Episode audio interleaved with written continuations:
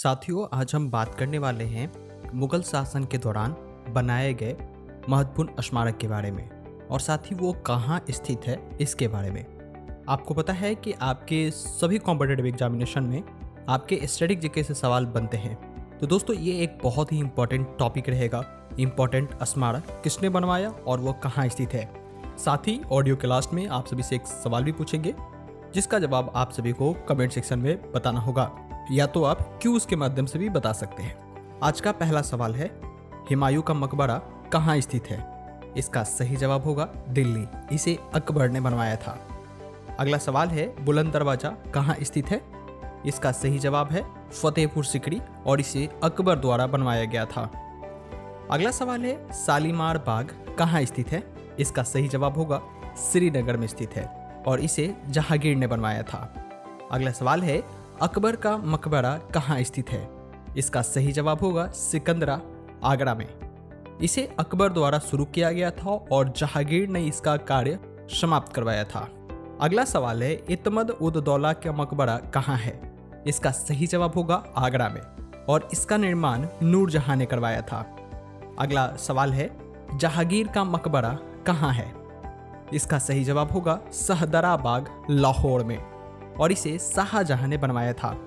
अगला सवाल है, ताजमहल कहाँ स्थित है? इसका सही जवाब होगा आगरा। ताजमहल शाहजहां द्वारा निर्माण करवाया गया था। अगला सवाल है, रेड फोर्ट कहाँ स्थित है? इसका सही जवाब होगा दिल्ली। इसका निर्माण शाहजहां ने करवाया था। अगला सवाल है सालीमार गार्डन कहाँ स्थित है? इसका सही जवाब होगा लाहौर। इसका निर्माण शाहजहां ने करवाया था। अगला और बहुत ही इंपॉर्टेंट सवाल बीबी का मकबरा कहाँ स्थित है? इसका सही जवाब होगा औरंगाबाद, और इसे आज़म शाह ने निर्माण करवाया था। आज का आखिरी सलीम चिश्ती का मकबरा कहाँ स्थित है?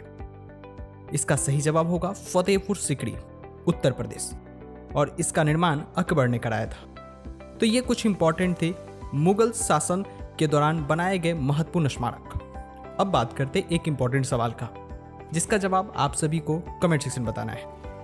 आज का सवाल है, ताजमहल कहाँ स्थित है? और इसका उत्तर आप सभी को कमेंट सेक्शन बताना है।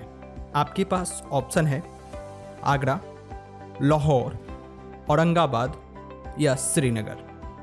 अगर आप कमेंट सेक्शन में बताना चाहते हो तो बिल्कुल बता सकते हैं, साथ ही आप क्विज के माध्यम से भी बता सकते हैं। अगर ये ऑडियो आपको पसंद आया हो तो इसे अपने फ्रेंड्स एंड फैमिली के साथ ज़रूर शेयर कीजिएगा और लाइक कीजिएगा, इससे हमें काफ़ी ज़्यादा मोटिवेशन मिलता है।